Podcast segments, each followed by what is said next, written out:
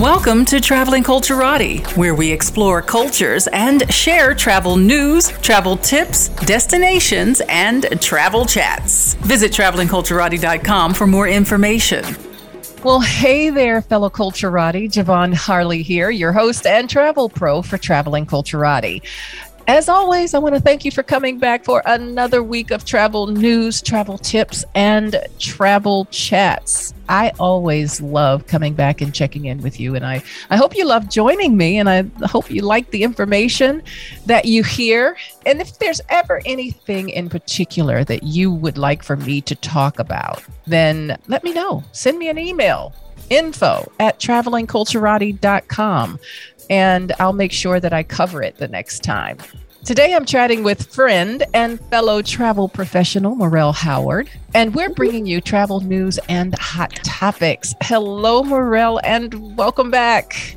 Hello, hello, hello. Thanks for having me back. I'm so happy to be here. Yeah, it's been such a while. If you all remember, for those of you who have been with me for the duration, you know that Morel used to do a segment feature with us called Pre and Post Travel Tips. And Morel and I have known each other for quite some time in the industry, and we've both have been travel professionals for quite some time as well. So we always like having shop talk. So we'll also have Javon's Travel Minute and the Culture Report. But Morel, why don't we get into some travel news?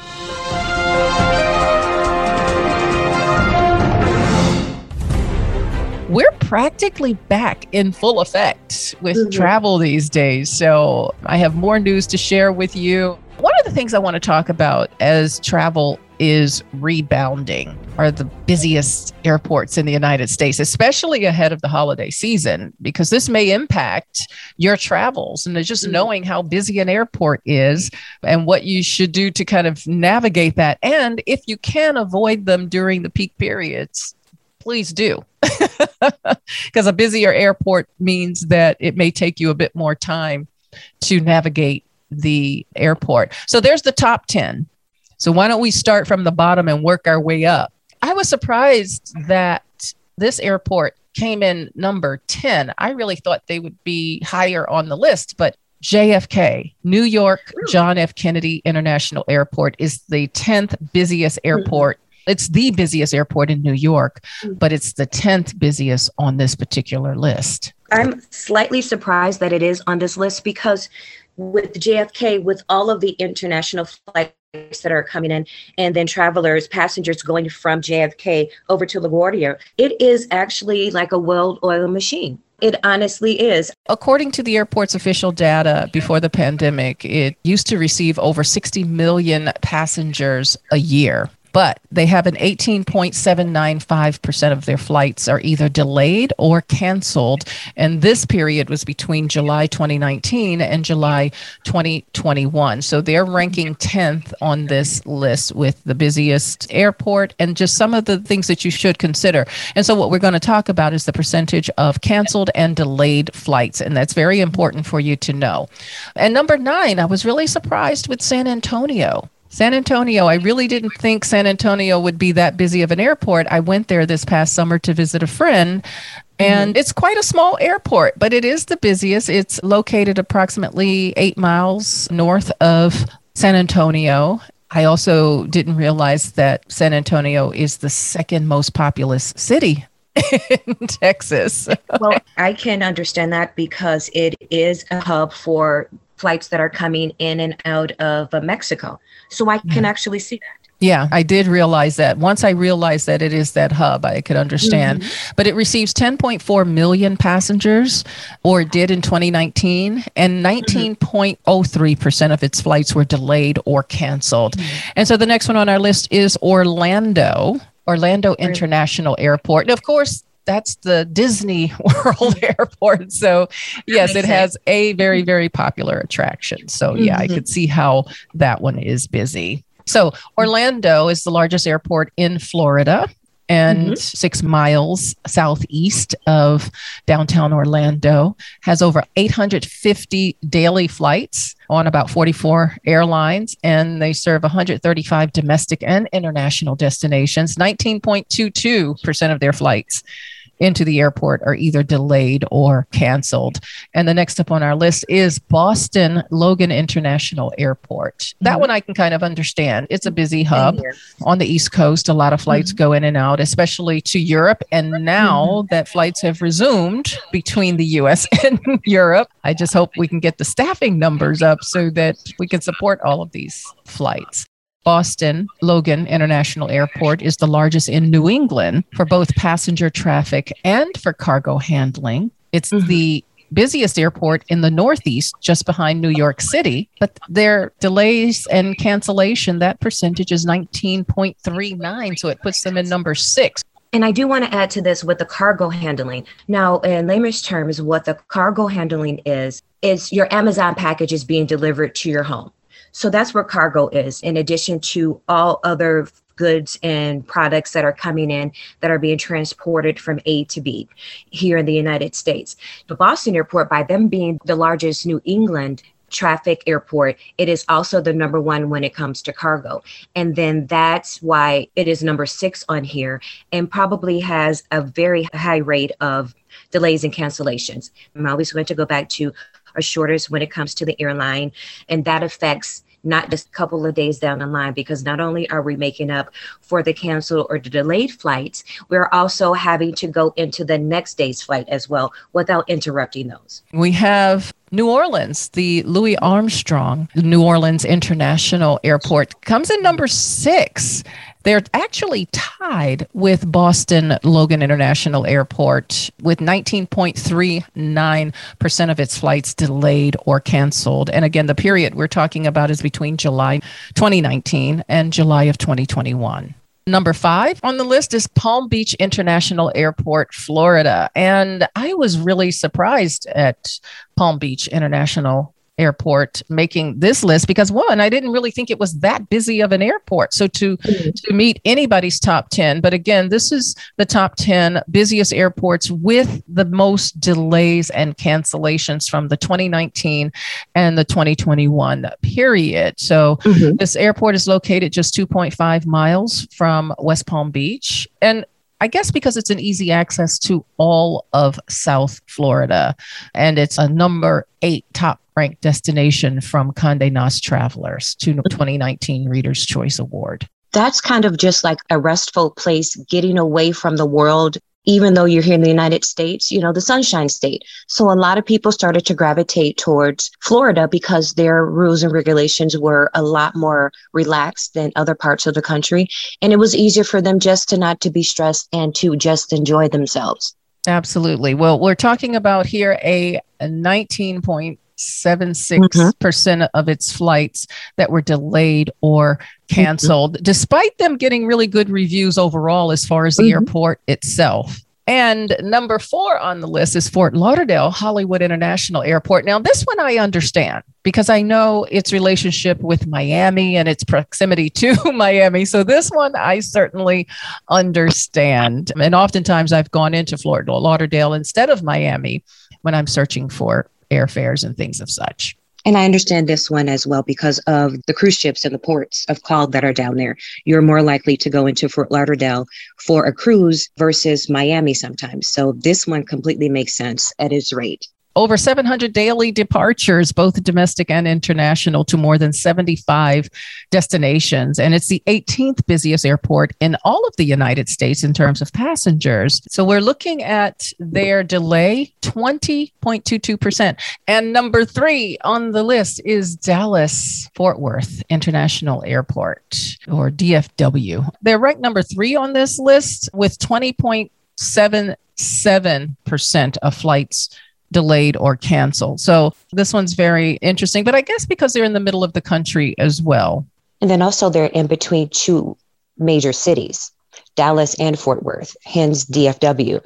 So they're not only taking on the Dallas residents, but also the Fort Worth residents combined together.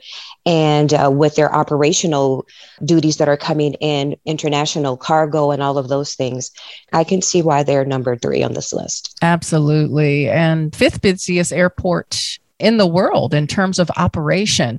So we're closing in on the top two and LaGuardia Airport reached number two on the list. 22.52% of their flights are delayed or canceled during the same period. And they serve New York, obviously. And most people would select LaGuardia over New York, especially if you're traveling domestically or if you're just visiting New York. I think we often see JFK as that international airport. Plus, LaGuardia is closer to the city or easier access to the city as well. It is coordinated chaos. That is a very busy, hectic chaotic airport and they just definitely deserve this space at number two. And in 2019 they received over 3 million passengers. I'm just happy that they have renovated. It was horrible especially some terminals at laguardia international airport before the renovations. And i think they were a bit embarrassed by some of the leaders of our country who had traveled to laguardia saying what is going on? Why is this airport looking like this with the the amount of traffic that it gets. And number one on the list is another East Coast airport, another airport that serves New York as well.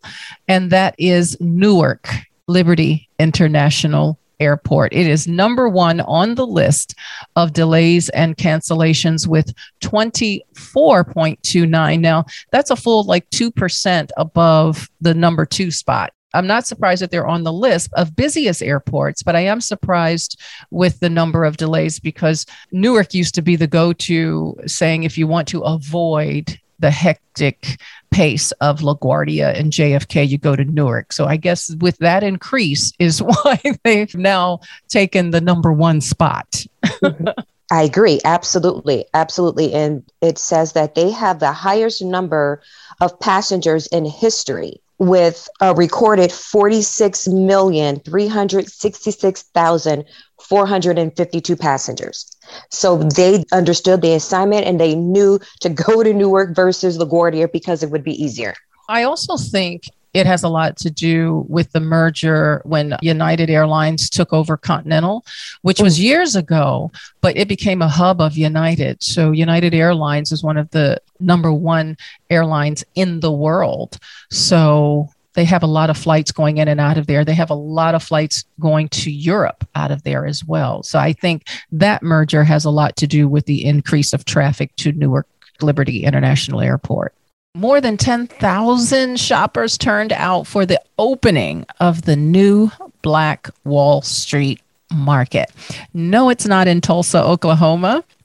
It is in Atlanta or just outside of Atlanta in Stonecrest, Georgia. Mm-hmm on their opening day, they welcomed over 10,000 people. It had been very much anticipated.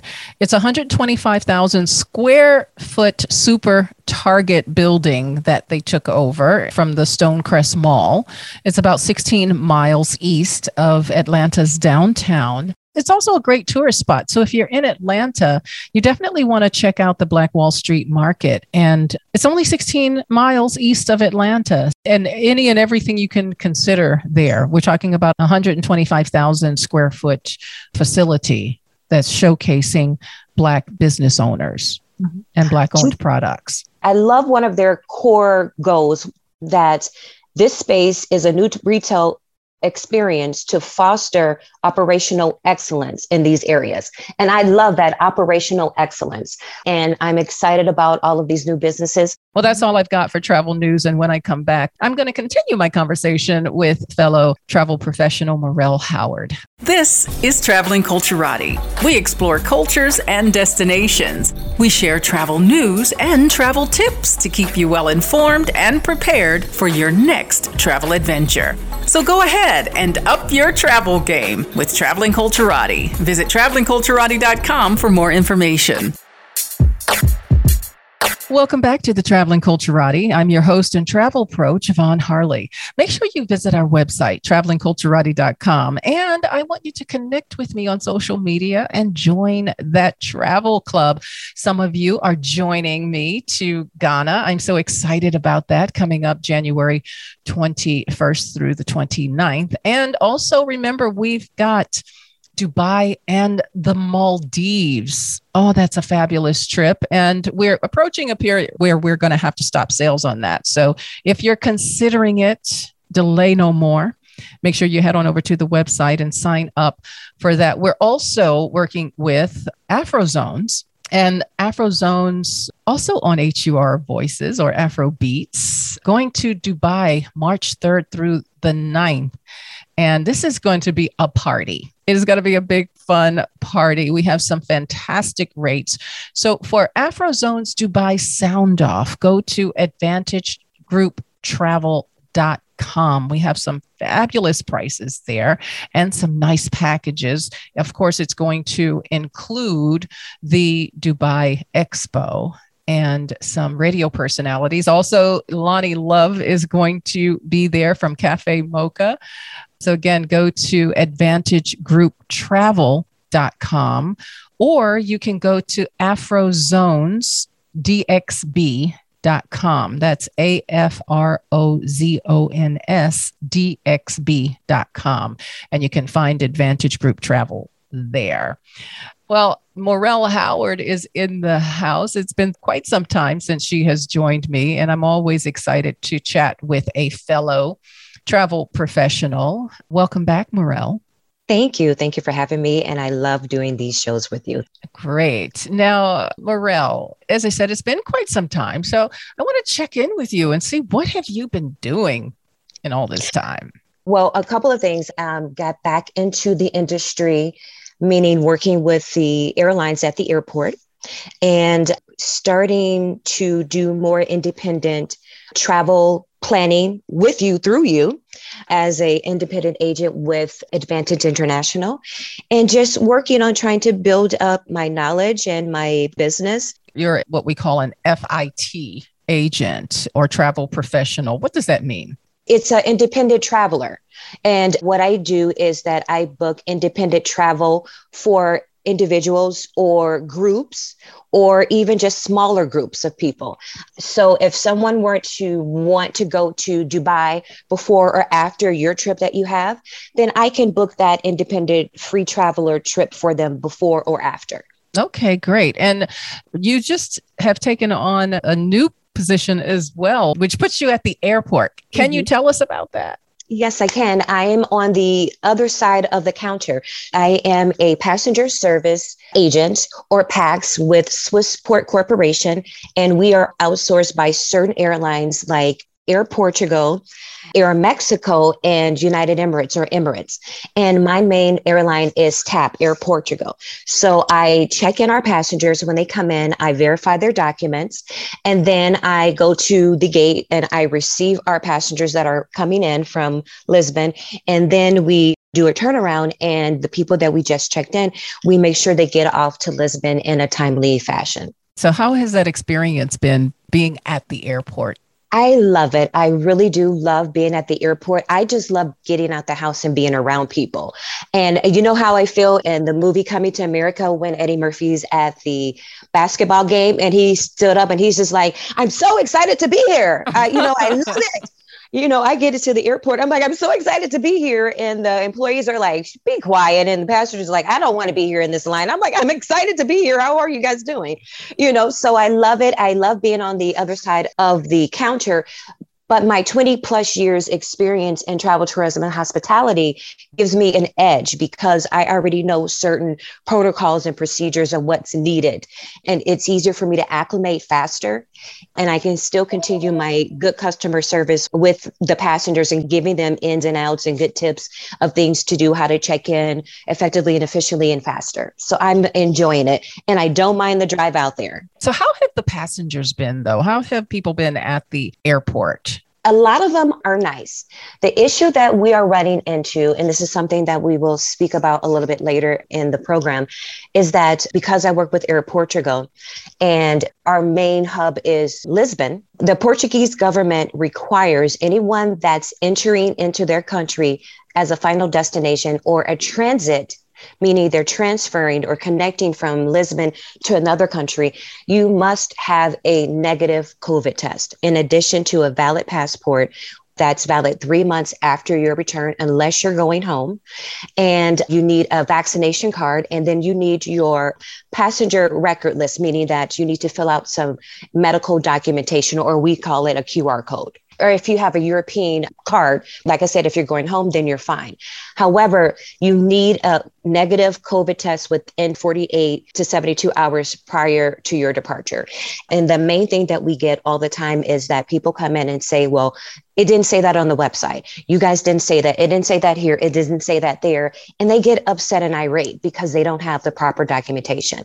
One of the things that the airport does offer in Terminal 1 and the lower level, they do offer COVID testing for you, the antigen, the rapid COVID testing. So by the time you get from Terminal 5, which was where I am, going to Terminal 1, and by the time you get back, within 15, 20 minutes, you should have your test results. And the passengers, unfortunately, they want to argue with us and say, well, I'm getting married. I'm doing this. I'm doing that. It doesn't matter what you're doing. This is the Portuguese government. These are their rules and regulations. And we are just enforcing them because we can't send you without a negative COVID test. Because if we do, you get there, they're going to send you right back. And then we get fined as an airline for that thousands and thousands of dollars. I'm glad you brought that up because we are going to talk about the unvaccinated traveler. But in this case, it doesn't matter whether you're vaccinated or not. But I have a friend who experienced that. And she was going to Spain, to Barcelona. She left last week. She contacted me because she said, I have to delay my flight till the next day because I'm flying on TAP Air Portugal. And I was not advised that I need a negative COVID test transiting or connecting in Lisbon. She's vaccinated, and Spain doesn't require vaccinated travelers to produce a negative COVID test. So she went on Spain's requirements or COVID protocols. And I asked her that. I said, well, usually in these situations, they will post it on their website or it'll be in your contract of carriage. You know, when you get your e ticket confirmation from the airline, it will say that in the requirements. But she went back to it and she said that it was not stated that it was a little difficult reading, you know, a lot of the information because it's first in Portuguese and then second, everything is in English. But yeah, that's very interesting. So it's very important. And I talked about this on my Facebook Live that you might have to get a negative COVID test if you are transiting, connecting in another country. So you have to make sure that you look up the terms and conditions or the COVID protocols for every destination that you have, even if you're just connecting with an airline. So it's, it's interesting that we're talking about that because, yes, I just had a friend who had to delay and then she actually went on another airline. And those COVID testing sites at the airport, they're not 24 7. So the other issue that she dealt with was that she said it wasn't open at the time that she would need it. That is true. The one that's in O'Hare's Terminal 1, because of the daylight saving time, it used to be open until 7.30 8.30 now it's only open until 7.30 and i think that there is a fee for it as well versus it being complimentary like if you were to go to a cvs or walgreens so it's very important that you know the COVID protocols. And even if something isn't stated or that you can easily see, make sure that you specifically look it up. And my rule of thumb is this just get the negative COVID test, whether you're vaccinated or not, because you can never go wrong with a negative COVID test. And as you said, it's free mm-hmm. at most facilities, private facilities, no, but you know, at public facilities, like if I go to my doctor's office and she calls in an order for me, I can just go over and get it done and it's complimentary. You know, so it's better to just have it. Better to be safe than sorry. I just took a COVID test yesterday. I'm fully vaccinated. I'm getting my booster shot within the next week. But just to err on the side of caution, because it is not mandated that you be vaccinated in order to work with Swissport or TAP Airlines. And in speaking with my new coworkers, some of them aren't vaccinated. And even though we have to wear our mask, we're touching the computers, we're over each other's shoulders, we're helping and assisting each other. So the six feet distance doesn't exist for us behind the counter. So I just wanted to err on the side of caution. And I took the antigen test yesterday. And of course, it came back negative, but that made me feel much better. So, how often are you getting tested? It, of course, it's not required for you to do so, but how often are you doing that? Or is it maybe is it required? It isn't required, but just for me to err on the side of caution, it's better to be safe than sorry. And especially when I found out that some of my new coworkers, they're not vaccinated and they still have some apprehension about the vaccine and things like that. And because we're working in such close proximity with each other, that made me nervous. So yes, I've been working with them in training actually for about four weeks. So I'm still in training. So I probably will take it maybe once a month just to err on the side of caution because I am working with them right now. So yeah. yeah. maybe about once a month. I'll see as I go along because I'm not feeling bad or anything. And that's just another thing. I could be a carrier of it and I don't want to make sure that I'm spreading it to anyone else. Yeah, absolutely. So a lot to consider. And a lot has changed rule wise or protocols for the United States, whether you are vaccinated or not. But certainly if you are not vaccinated. There are a lot of things you really need to pay attention to. As I just mentioned with my friend who's going to a conference in Spain, she's vaccinated but still needed to get the negative COVID test. But if you're not vaccinated, you may need to get tested more often at your destination as well. And the rules have changed for you returning to the United States. I have been planning some trips, and I have some already. You know, we're going to Dubai in February and in March. And talking with Dubai Tourism, we have learned that if you're going to some attractions, if you're going to the Dubai Expo or the conference center there, then you have to produce a negative COVID test within 24 hours of visiting the facility. That's for unvaccinated travelers. Also, as I'm planning to put together a program for Greece in September of 2022, the current COVID protocols that we went over with our ground handler is that some museums and some attractions also are going to require unvaccinated travelers to produce a negative COVID test within 24 hours of entering the facility. So, what will happen is upon entering, you'll need to show proof of your vaccination. If not, then you're going to have to show proof of a negative COVID test. So, you have to be prepared for that and understand you can still travel if you're not vaccinated. However, some countries have said no, you can't come here if you're not vaccinated. Some countries say yes, you can, but you need to do additional COVID testing. You're absolutely correct. As of Portugal, you can't even get into it or pass without having a negative COVID test. And also, it's up to the traveler to be proactive about where they're going and the documents that they need. And especially in this time of COVID that we're in, I wish that they were a lot more flexible and easygoing about this. Sometimes it can be confusing with your friend. She's going to Spain, but she actually transitioned in Portugal. You know, it is on our website but sometimes trying to navigate it could be a little bit difficult.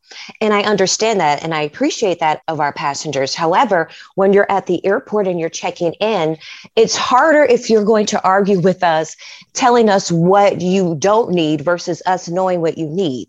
Make sure you dot all your I's and cross all your T's and you do your due diligence. Like you said, every place that you're going. If you're going to a museum, make sure you know what those requirements are prior to you getting there so that you have the proper documentation and you're not arguing with the person that works there, letting you know what you need to get in arguing the point just isn't going to suit you if the requirement is the requirement. That's just is what it is.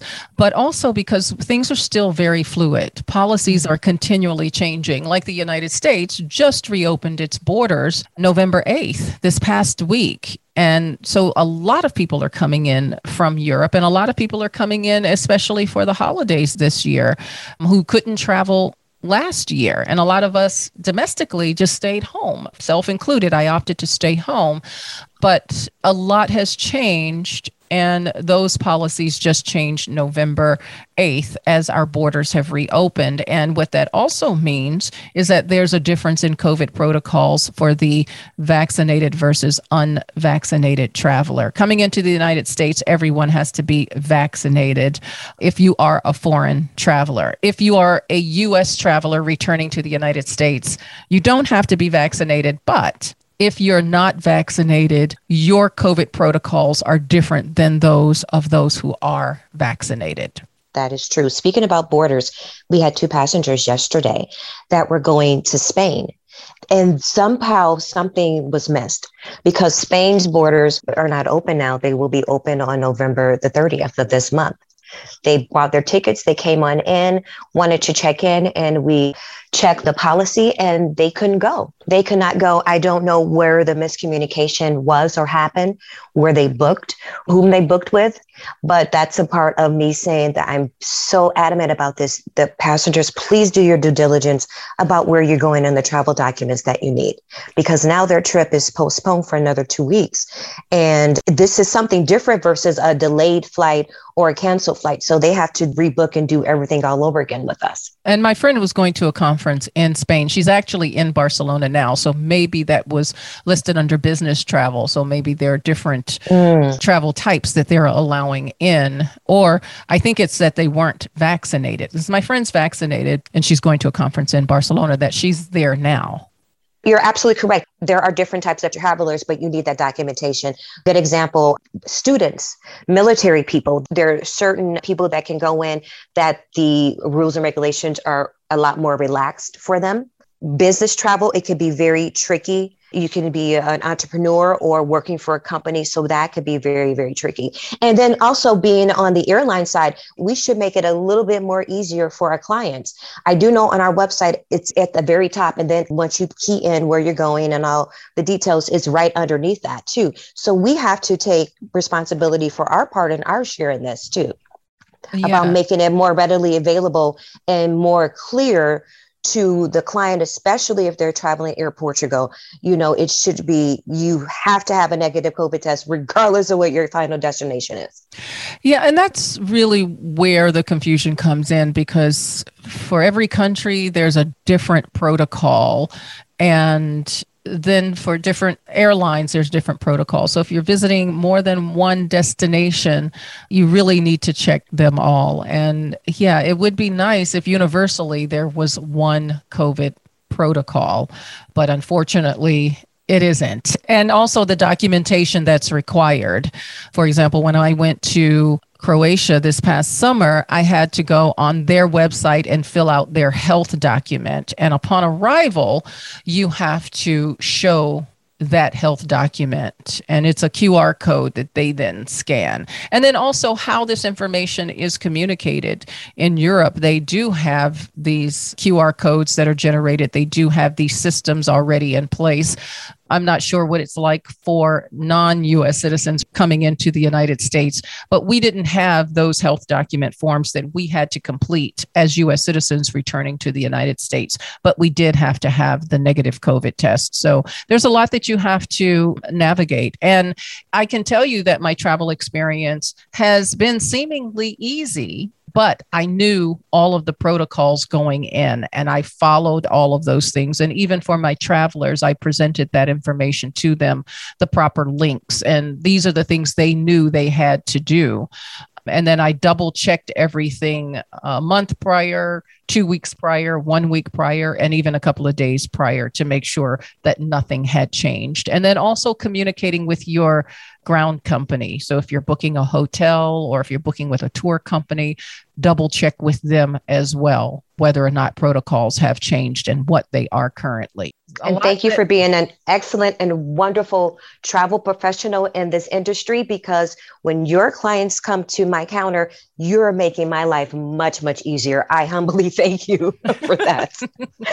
well, you're welcome. because Lord have mercy. yeah, there's a, just a lot to consider today. But again, if you do your due diligence, it can be a simple process. It's not a simple process if you're not in the know of everything that you need to do. So, we have the holiday season coming up, and Thanksgiving is right around the corner. And then we have the Christmas holiday coming up in December, amongst others. And that means that we're hitting the road, whether we're driving or flying domestically, internationally. Holiday travel is something of its own. and so, even if you're a seasoned traveler like myself, you even have to mentally prepare for holiday travel because now a lot more people are traveling. A lot more flights are happening, especially now that the airlines have added more flights in preparation of a busier holiday season, and that so many people stayed home last year. So I think it's going to be quite exciting and very different this year. I agree. I agree. This is an oldie but goodie. This topic never gets old because it's so fluid and always changing. And then just speaking about holiday travel makes me excited, even if I'm not going anyplace. It makes me excited. It's the holidays. Yeah. And I hope the airports are all decked out like they usually are. The lights and the decorations are the things that I love about the holiday season. And uh, everybody's just in a more cheerful mood. Yes, I can tell you that O'Hare Airport is suited and booted. We are ready. We have everything up. We have the angels and the reefs. So, yes, we are good to go. Oh, great. So let's talk about some of these holiday travel tips so that we can hopefully make it a little bit easier for everyone. Mm-hmm. One of the things top on my list is first of all, you've got to pack some patience with you. yes. Some patience and a good attitude. Just go with it. Like you said, arguing a point, it doesn't change anything. What do I need to do? Okay, let me do that. And packing that patience, because again, you're going to have a lot of people at the airport. Lines are going to be longer. People who don't travel often are going to be there. And navigating an airport can be very cumbersome, especially if it's not something that you're used to. So pack that patience and don't be so agitated about the little things that pop up or other people. Bring a good pair of headphones and tune everybody out if you need to. What's one of your top travel tips for surviving holiday travel? Arrive early to the airport. The rule of thumb is domestic flights arrive one hour ahead, international flights arrive two hours ahead. I'm going to add an additional hour onto that because numerous reasons.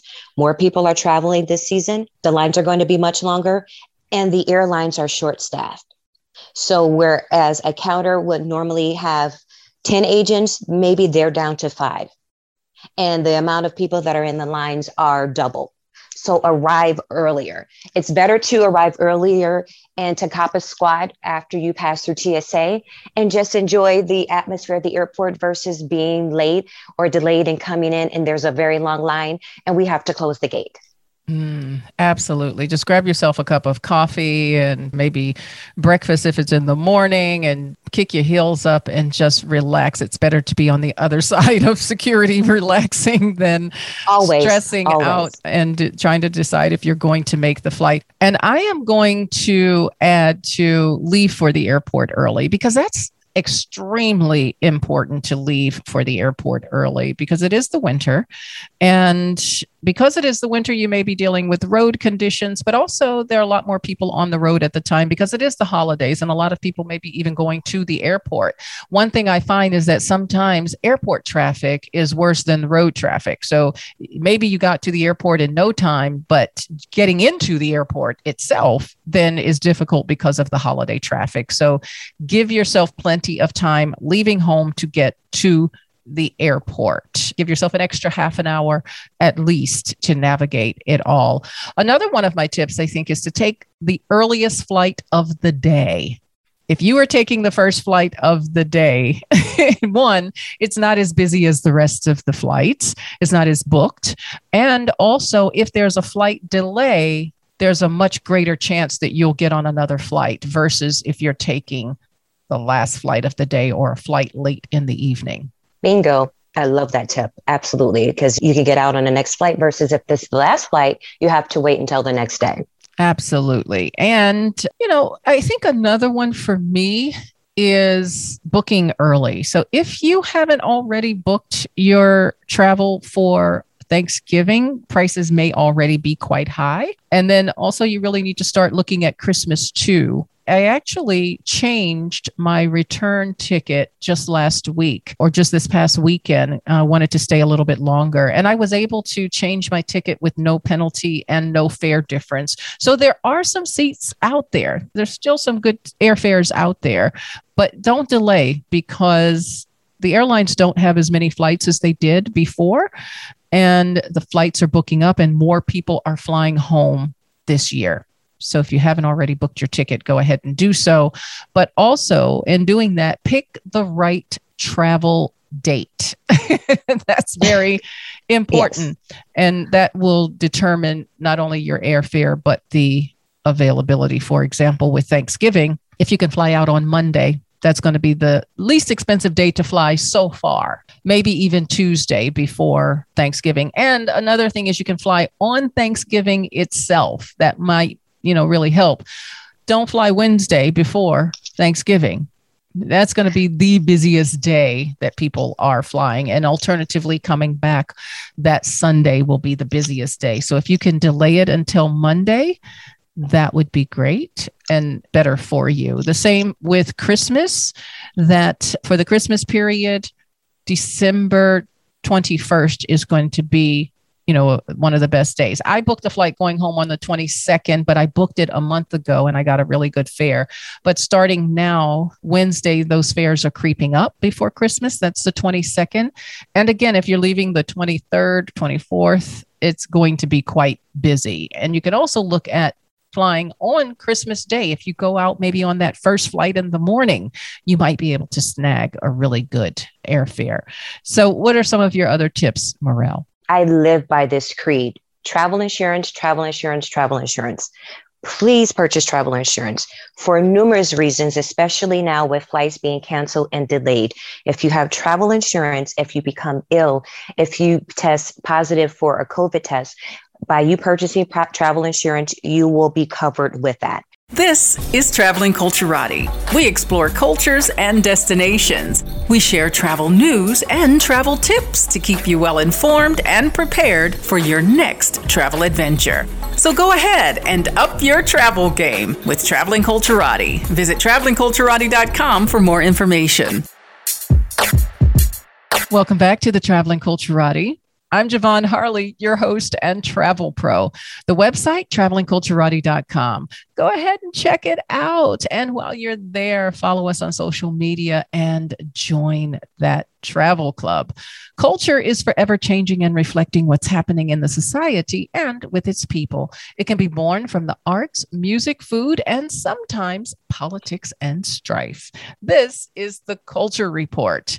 And I am joined by Morell Howard, fellow travel professional and longtime friend. And we want to talk about the culture of traveling and using a travel professional. And I think that's very important, especially now. I think travel professionals are very instrumental now with helping navigate all of these COVID protocols and all of the changes and challenges that you may have traveling today because of it. I agree 100%. And I'm just not saying that because both of us are travel professionals. But in this day and age of COVID, it is best that you get someone that knows what they're doing and do all the dirty work for you as far as what you need to travel to every single destination. We are invaluable with doing that because we can let you know exactly what you need.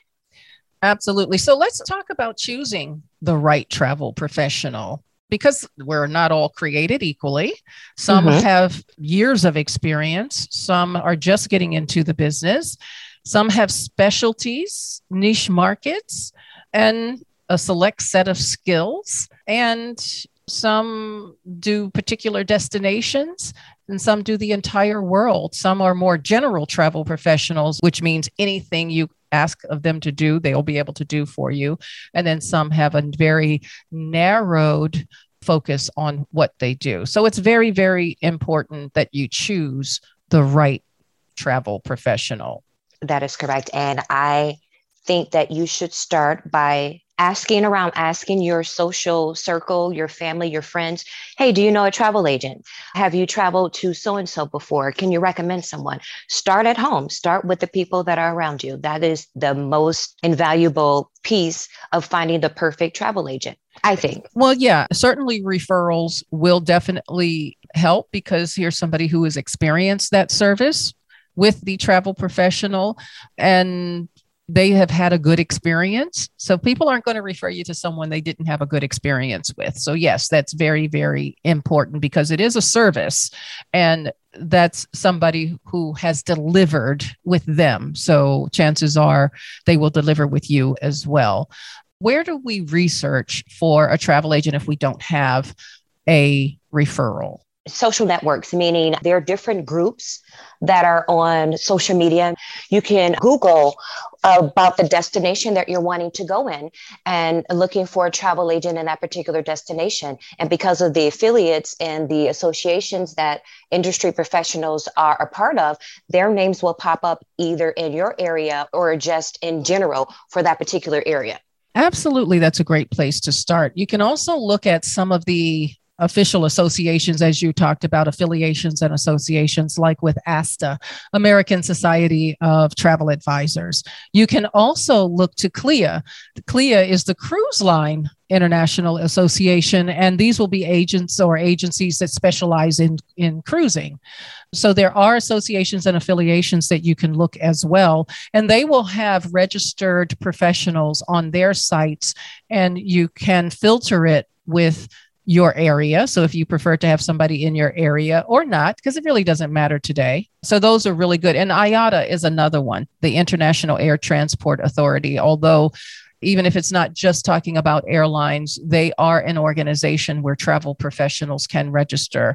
And so, whether they're selling hotels or airlines or total packages or car rental or specific destinations. But I do like your idea of the Google search especially when you're going to particular destinations because if you're looking to somebody who is going to have that area of expertise for that destination and you want to book with somebody on the ground at that destination let's say you're going to Charleston South Carolina then you want to go to the tourism page of Charleston or just do a Google search to see about some independents as well. Don't overlook independents because independents sometimes give you that very specialized service and approach. Absolutely. Absolutely. I definitely agree with that. Another thing that's very important, and I'm speaking from personal experience, is to understand the type of trip that your client wants to go on. Meaning, if they're wanting to do a more active trip, they're wanting just to backpack through Europe, if they have a particular budget they're needing to stay within, if they want to do something that's on the higher end. When I first started out, I would give my clients all the bells and whistles, and I would put all the bells and whistles, send it over to them. I will follow back up with them two or three weeks later. I call them and they and I literally have gotten this. Well, I booked with someone else because you were too high. I said, Well, I gave you what you wanted. This is what you said that you wanted. You wanted, you know, top notch, this and that. Well, I didn't know it was going to be that high. So I booked with someone else. So make sure that you understand the type of traveler that you are booking travel for. And that's a great tip for the travel professional. And I think what also needs to be done is drafting a list of questions both ways that the traveler should ask the questions of the travel professional while they're looking to vet the right travel professional for them. And having those right questions answered for you, like how long have you been in business? I think that's very important because that's someone who, if the longer they've been in business or the longer they've been a travel professional, they know a lot of ins and outs and they've experienced a lot. So that experience will come with a lot of knowledge. Absolutely being a good communicator that's very important as well that with choosing the correct travel agent are you going to just book with them and then that's it. You never hear from them again. Or what is their customer service like? Are they going to reach out to you throughout the booking process not just to get the booking but are you building a relationship with them? What does your past history look like with your clients? Do you have a lot of repeat clients in this destination or in other destinations? I think that's very important too. Far too many times travel professionals just do what they need to do just to get the booking and that's it. I think also a good question to ask a travel professional is how much do they themselves travel? Are you just a seller of travel or is it something that you really live? Is it something that you have a passion for? Are you traveling yourself? And do you have an expertise in a particular destination? I have a lot of experience that I've gained simply because I travel. Yes, yes, absolutely. That's where that good customer service comes in at because you can let your client know if you're in Dubai, go to this particular market and ask for so and so or get this specific thing. You're absolutely going to love it. Trust me. They will appreciate that so much more than just doing what's on the tourist list of things to do when you go to a place, letting them know what's off the beaten path. There's nothing yeah. wrong with all the tourist spots, but that is so important. And I love that in booking air or travel for anything that I do. And then how they interact with you during this process. This first call that you have with them that will give you that indication. You mentioned some things earlier, but these are measures that you want to look at in how they interact with you.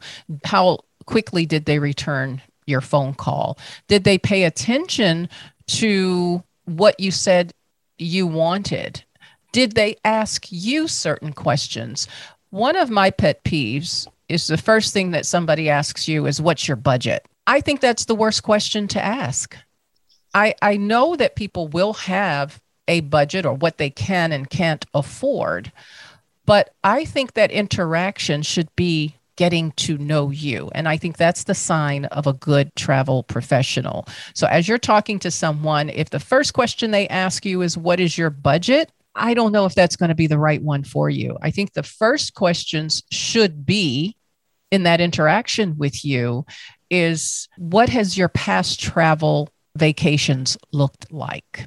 What did you enjoy about your last experience? What didn't you enjoy about your last experience? This is a process in that travel professional of getting to know you right? So they're going to respond to you and what you're asking for, and they will learn then to read between the lines as well and understand if you're giving them a checklist, it's not just about that checklist, but it's also about the type of vacation or traveler, the type of vacation you want, and the type, type of traveler you are. And so pay attention to that interaction. And certainly, if they take days to call you back from the very first call, may not be somebody that you want to work with. How quickly are they responding to you? How often are they checking in? Because sometimes arranging a program for someone or a package for someone can be time consuming. How did they communicate that to you? Just kind of look at that interaction that you initially get from them. Absolutely, and that is so important because that's what you what you just said. If the very first question a travel agent asks you is what is your budget versus getting to know what that client getting to know that client and what are they wanting to experience because that's the difference between a one and done and retention. You booking this one particular client, you begin to bond and build a relationship with them. Now you have retention. Now from this one, you have 21 new clients from that one client versus just one and done. And I think, you know, you really need to know, and they should divulge this in this interaction. They should tell you up front if they charge fees. And a lot of travel agents or travel professionals today charge a fee. We charge a fee. Of course, if we already have a group trip that's going, there's no additional fee for that. The group price is the group price. But if you're coming to me for your own group, or if you're coming to Morell, for example, for an individual trip, there is a fee. Why is there a fee? I think a lot more travelers are experiencing this with travel professionals and not understanding what that fee is and why there is that fee. And that fee is different depending on your travel professional.